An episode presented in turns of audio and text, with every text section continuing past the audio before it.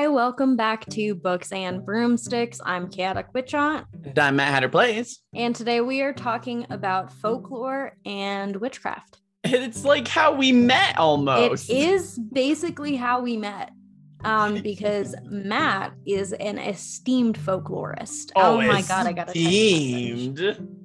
I don't know. I don't know about esteemed, but I'm I consider Matt to be an esteemed folklorist. Wow, my and I was an idiot. We're not an idiot. I was. yeah, a little bit. Okay, a little, a tiny bit though. Why did we just- become friends? Matt I just yelled at you on your Yeah. lives like a whole bunch. Um, so what exactly is folklore, Matt? Our esteemed local folklorist. Jesus Christ. Okay, so in my I, I in my description, folklore is basically the um the description of culture through the humanities. Mhm. It could mean things from food, it can mean things like stories, poems, rhymes, music, um, the arts themselves. It's all that kinds of stuff all put in together to describe a culture and how it interacts with the world and its belief systems. That is um extremely sexy. Thank you, Matt. Um I read too much. You do not read too much. I disagree with that statement as a whole. So, I mean, our our entire episode is about, you know, folklore and how it interacts with witchcraft specifically. Because since folklore interacts with society and culture, it's going to interact with witchcraft. So, in what ways do we see that happening and in what ways does it influence our witchcraft? I think one of the uh big things here is that like without the folklore, a lot of these traditional paths kind of fall short, right? Mhm. Because if you're not studying the the most important aspects of the the craft, the path, Mm-hmm. and the the culture that's around that path, um, you're doing something without knowing why. So, would we say that folklore is important for cultural context? First off, definitely. And Yeah. also, like, for your personal edification as well. Like, I'm sorry, but if I hand you a necklace of worms and say, hey, wear this, I mean, I don't know. Personally, I think if you handed me a necklace of worms, I'd just be like, okay.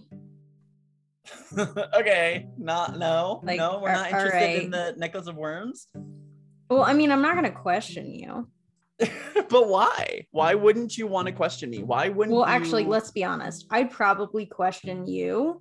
Mhm. If someone else handed me a necklace of worms and said, wear it, I may not question them.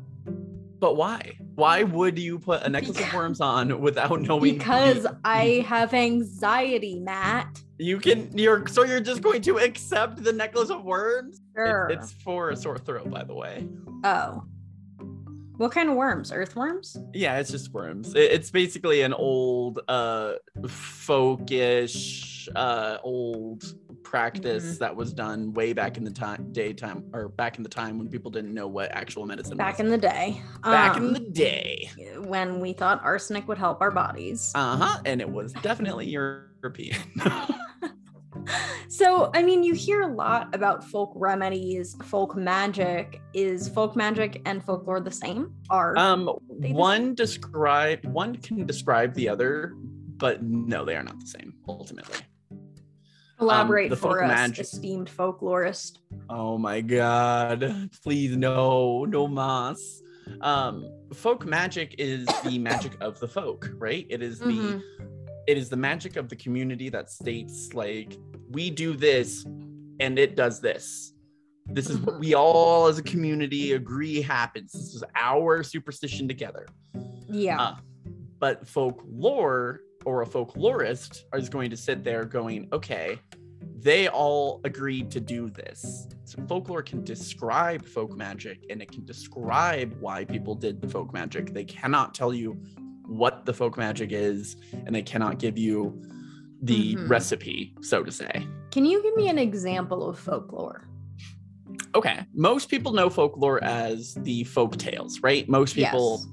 um, when a folklorist tells you about Tommyknockers not too long ago, literally, I think as of this uh, Today. recording, yes, as of this recording, we released Celtic Sean's um, episode. The Mhm. Tommyknockers, a folklorist will tell you of the story of them, but also part of the folklore folklorist deal is to say this is the purpose that they served. There was a lot of cave-ins. So the superstition of the people of the mining community would be leave food so that we don't deal with a cave-in. Big mood. I would also leave food as to not deal with a cave in. Exactly. So if that is what you walked into and that's like their communal belief and you have this understanding, then you do it because that's the superstition, that's the belief, and you don't want to be disrespectful and you don't want to be a fucking asshole. hmm So the folklorist describes what that is, whereas the actual folk tale doesn't have much to do with the folk lore. It has just to do with the tale of the telling. Does that make sense? Yes. Perfect.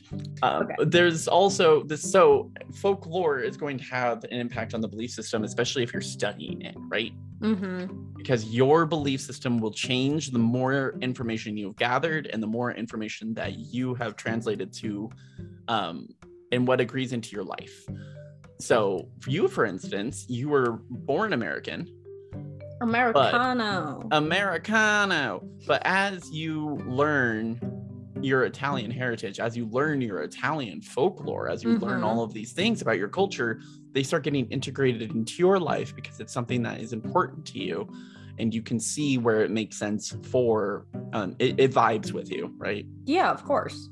So that's where like folklore can be incredibly impactful into somebody's practice or a belief. Well, I'm thinking specifically about like Il Malocchio and the Evil Eye and that belief in folklore and then the folk magic that arises from it, Mhm. um, as well as our folklore around fattucchiere or fixers and, you know, stregoneria or stregoned.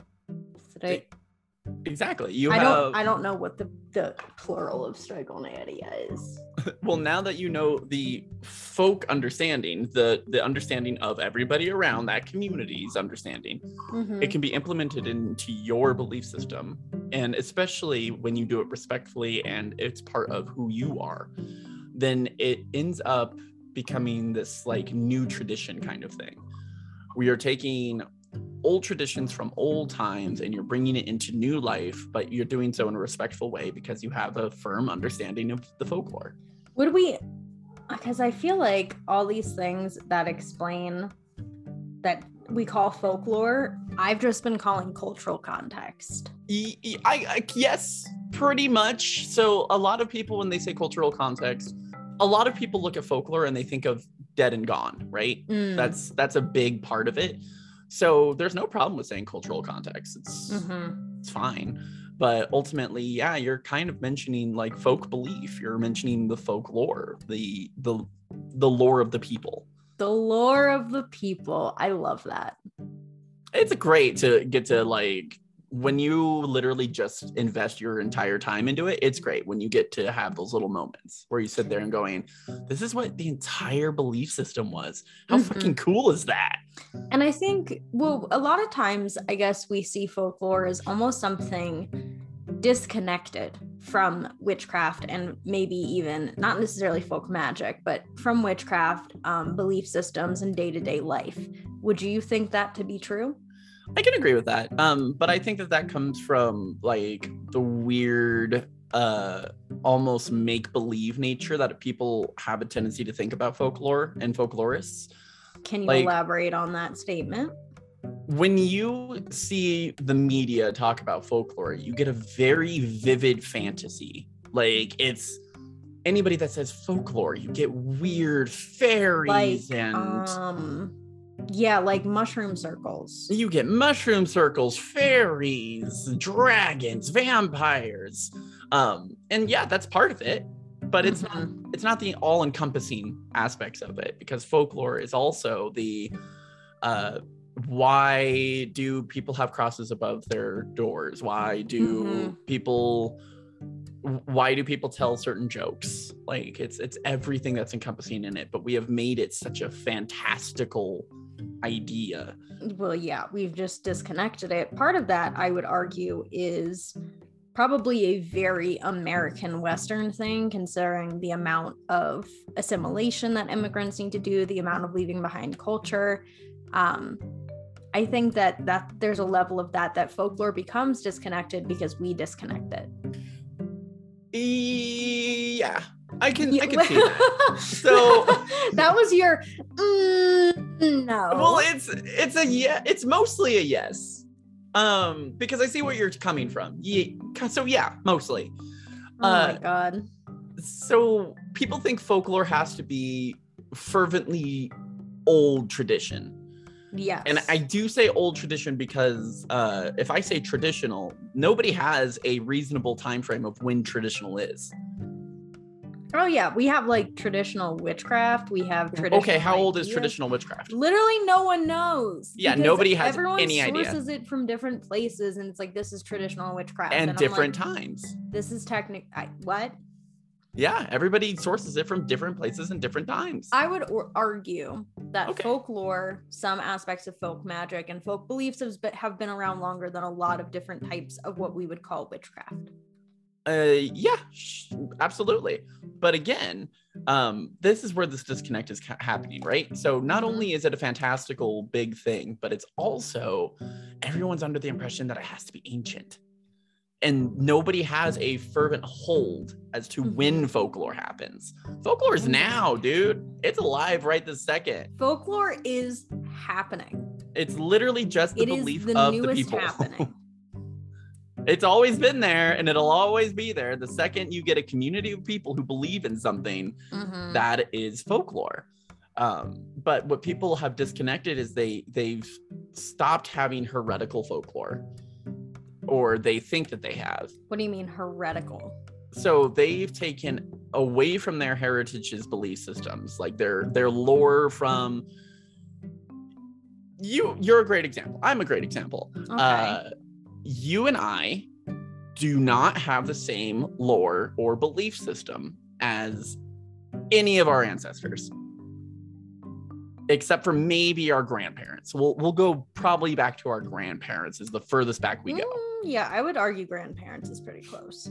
So we don't have that belief system anymore. But anything older than that is when people start thinking, oh, that's got to be folklore because that's that's that's tradition. hmm but it's not right you have traditions now i have traditions now and that's our belief system as a people whereas everybody so heretical folklore would then be the lore of the people from your heritage hmm people have disconnected from that so much that they don't think that there's any more traditions Interesting.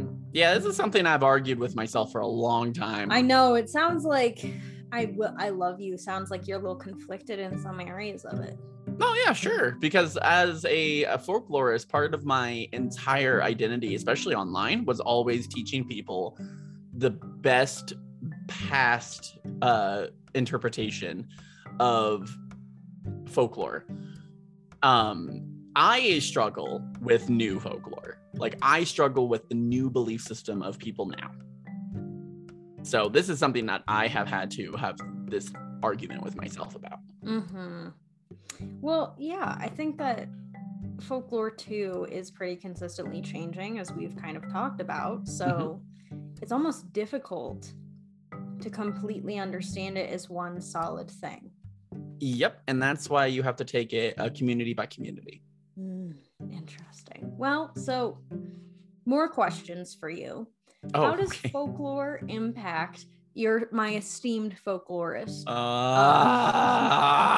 Uh, what would be? Can you give me an example of like folklore's impacts on belief systems and impacts on day to day life? sure. Um, so, an impact on your belief system is going to be anything that is a belief of the people that directly affects your belief system. Mhm. So, as a, we'll take the notorious shadow ban. Yes, there is a belief amongst the entire community in this big scary monster called the shadow ban. Uh huh, all of us believe that it exists. Whether or not it does doesn't matter. What is important is the direct effects that it has on what we do on our applications because of that. We we Ah. stick to content that will not get us gotten up by the shadow ban monster. Tell me I'm Sounds- wrong. This sounds like an episode of Lost when you explain it like this. But tell me I'm wrong. No, you're not wrong, and that's the funny part. So that's an example of not only belief systems from but day-to-day life of how we react, respond, behave in accordance to a belief we share communally as like people on TikTok. Mhm. It is the community of TikTok, the belief of the people on TikTok that if we create certain content and it's not the right kind of content, we are gonna get got by the shadow monster. Would you say that's a belief when there is some empirical evidence that TikTok does shadow ban certain things? Okay, this is going to go into a new thing. Prove to me that there is not cannibals in the woods. Which woods? I- I- any of the woods, any of them, wherever there's there big aren't cannibals in the woods. You can't prove it. No. So if I came to you with empirical proof that there are cannibals in the woods, hmm would that change the entire belief system about the people who already believe that there were cannibals in the woods? No. Exactly. Doesn't matter. Doesn't matter if it's real, doesn't matter if it's fake. It's the belief system of everybody involved. God, that's horrifying to think about. It makes my brain feel like a pea. Oh no, it's great because then you start looking at other like creatures, monsters, and beliefs and Mhm. go, it doesn't fucking matter if it's real matter or not. if. Someone believes in it, it exists. if if a, if communally they agree and they believe in it the folk have spoken and that is real enough to affect their culture every single time somebody asks me on my page or in when you've even asked me in the past Mhm. do you think this thing's real i go um doesn't matter Do we think this is a thing? I. it doesn't matter yeah re- regardless of my regardless of how much this evidence i have This means, in this terminology, that you cannot say that gnomes don't exist. No but i can say i freaking despise garden gnomes That's a very good point. Uh-huh. Um, when we kind of move, when we move more into this topic, I guess we should talk about a little bit more folklore impacting witchcraft Mhm. in general, and or like more specifically, because that is what our episode is about. So when witchcraft, the way that uh, witchcraft is most impacted by folklore is by looking back through the belief systems of different folks and practices. We Mhm. almost treat that as as examples of things that work Mm-hmm. because they did it and in their tellings it worked in their Mhm. tellings this is the superstition that got this effect so that's why looking through folklore reading through folklore learning about the different cultures and the cultural context because why not Um, cultural context. it ends up empowering the witch further because you are literally looking at people who have stepped before you and communities that have gone before you and gotten the results that you are looking for. I mean, why would you start from ground zero worshiping Diana when you can literally just look at a culture that worshiped her? And they Oh, all it's knew such exactly. a good point. Human mm-hmm. sacrifice. Yeah, Yeah, that's part of it. But I don't sacrifice humans, by the way. That's really you don't you don't have note. to. But there's other, you can look at other traditions with Diana and go, oh, well, they didn't sacrifice people and they got the same success rate. So I'm going to do that one. I do love looking at the Aradia, which is a piece of like Aradia or the Gospel of Aradia, is what I would call personally a reconstructionist folklore. Okay. And I say that because uh you know what? With the point of like if someone believes in it it doesn't matter if it's real or not or accurate. It's not his necessary it may or may not be historically accurate. So i call it reconstructionist folklore. Hmm because it is reconstructing a possible belief set in the kind of Tuscan area that could have existed within a family. Okay. And also, a lot of historians have basically debased it as a piece of actual like tradition. More, it's more like folklore, could more so be the mythology or the ideas around three entities and how it influenced a very specific group of people in Italy. So mythology and folklore are not the same thing. Okay. Why aren't they the same thing? This is this is where things get a little funky. I so do excited. not have the best words for it, but Okay. there was Do your best. Okay. Folklore is the the common belief amongst community, amongst the the people, whereas mythology comes more ah, what's the best way to state it? More like a a written put into stone type of story that Okay. has your ethics and uh your morals. So, question If we are unsure that the Gospel of Aradia was the collective communal knowledge of a group of people, would it be Mhm. considered mythology? As It would- written by Charles Leland. if it was just a book from Charles Leland, that goes into uh something different. If it was just What? his yeah, trust me, it gets there's there's more and more that goes into this. Okay. Um but if it was just specifically written out of his freaking brain, He claims that it was not written by out of his brain. He claims that a witch named Magdalena gave him the manuscript mhm, and he just wrote it and published it. okay. So that would that would fall under uh either something that uh, some people have called fake lore, which is uh, folklore that was constructed by um, someone who would it, it would give them something in return. Okay. Uh, a good example of that would be uh, Paul Bunyan. He he wasn't a folkloric thing. He wasn't a what? No. He really Are you wasn't. serious? We literally learned about Paul Bunyan in elementary school. yeah, he was constructed out of uh, advertisement space. That's horrific. Yeah, well, then people took it and they started making it their own. And so fake lore can eventually become folklore. There's no reason it Mhm. can't. But as long as it's like funding somebody, as long as it's literally only created as a, a story to sell, Mhm. um, people usually t- typically call that fake lore because So- it's just construed to sell a product. it was at one point possibly maybe fake lore. sure. And now there are enough traditions and belief sets formulated around the idea of this gospel Mhm. that it probably is now folklore.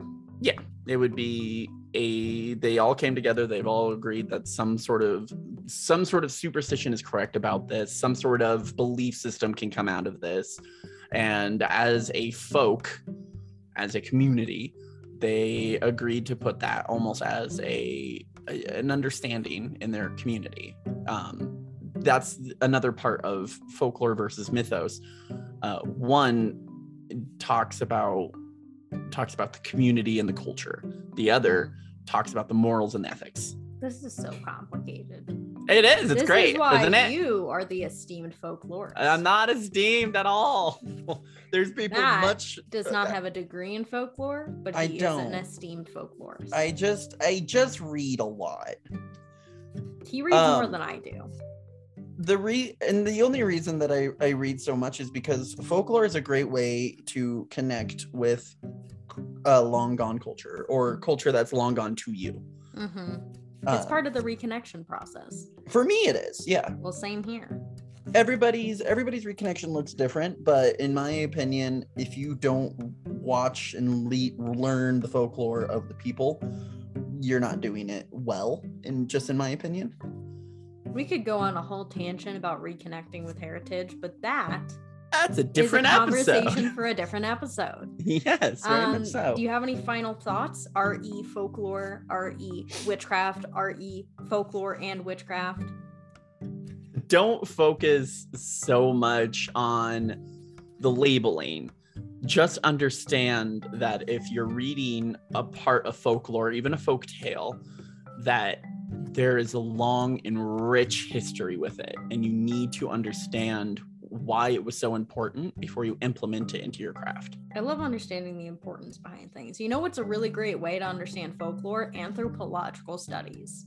Mm-hmm. That's why you see they- most folklorists have anthropology degrees. They just record it and then like record all of it and then later they're like here's my theory and i'm like i'm not interested in that thanks for the information So it's funny because in my in my eyes, when you everybody gives a part of the answer, right? An anthropologist gives the what, the when, and the Mhm. where. A historian gives you the the who, the when, and maybe some of the why mm-hmm. but a folklorist is like the how the the why the all of the other parts so when you get So all three the of them together is this about yeah so when you get all of them together you end up with a who what when where and why and how. Wow look at that. We love That's- learning in this house. I adore education myself. Good education thanks. Um but yeah i mean i my final thoughts is i love folklore. This was definitely a little bit of an educational as- episode for me as well as just talking because folklore is a little bit more expansive than i think i ever fully understood. Mm-hmm. a lot of I love people. A lot of people mistake folklore for folk tale when there are two different It's only things. part of it. Yeah. One's part of the other one is indeed part of the other um those are my final thoughts i know this was a shorter episode but we are going to have some like other episodes in tandem to this so we'll be talk- talking about anthropology and witchcraft religion and witchcraft at one point we may get into morals and or ethics we We'll- we'll tried call it that. a- we'll call it a, a part, a, a 101, a part one, if you will. a part one of this series. But anywho um this has been books and broomsticks. I'm chaotic witchot and i'm matt hatter plays and we'll talk to you guys next week.